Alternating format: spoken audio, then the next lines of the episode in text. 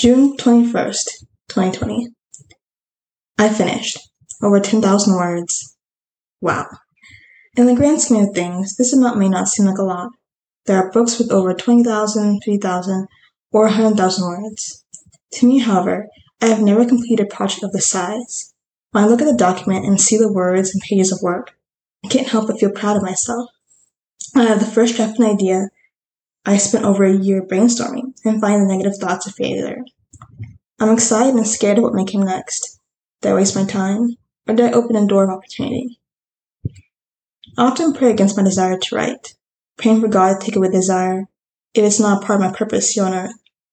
But every time I pray, my desire to write grows. I think of another poem or gain a better understanding of my short story. I wonder why I still pray this prayer. I think I'm scared to walk on this path. I feel guilty for writing when I have no job, not adding any financial substance to my family. If I'm not meant to succeed, why is God still allowing me to have these desires?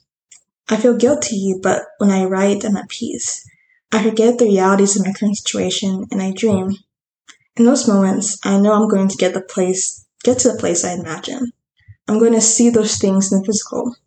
So, you can imagine coming down from that state of dreaming is hard, back to the reality of unemployment.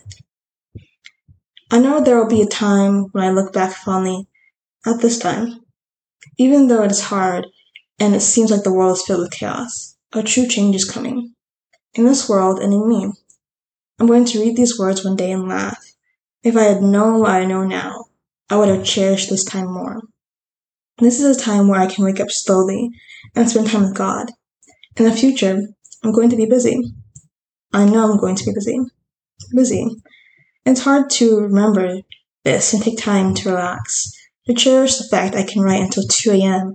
and not have to worry about an event happening the next day.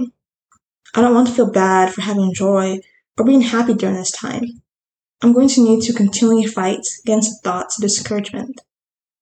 This is a foundational period for me to remember and solidify reason why I started writing and the joy and peace that comes with it. Note to self I don't read the previous week's entries. In part, I'm excited to see how I've changed. I also don't want to be influenced by my past self, my past fears. One way I know I'm changed is I'm more comfortable with writing uncomfortable things not writing how I want to, to feel, but how I do. A poem.